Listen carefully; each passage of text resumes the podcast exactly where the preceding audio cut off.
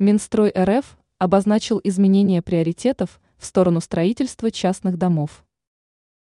Строительство многоквартирных жилых домов в Российской Федерации уже находится на достаточно высоком уровне. Строительство ведется хорошими темпами во всех регионах.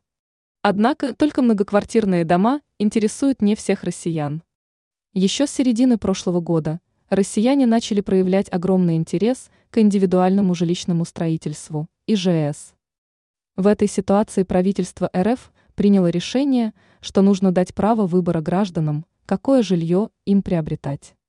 Поэтому в ближайшее время будут разработаны механизмы по оптимизации некоторых типов льготной ипотеки, которые коснутся и ИЖС.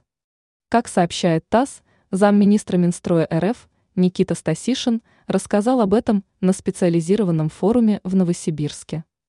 Он подчеркнул, что все жилищные программы направлены в первую очередь на улучшение демографической ситуации в стране. Поскольку семьи, обеспеченные жильем, охотнее заводят детей и улучшают демографическую ситуацию.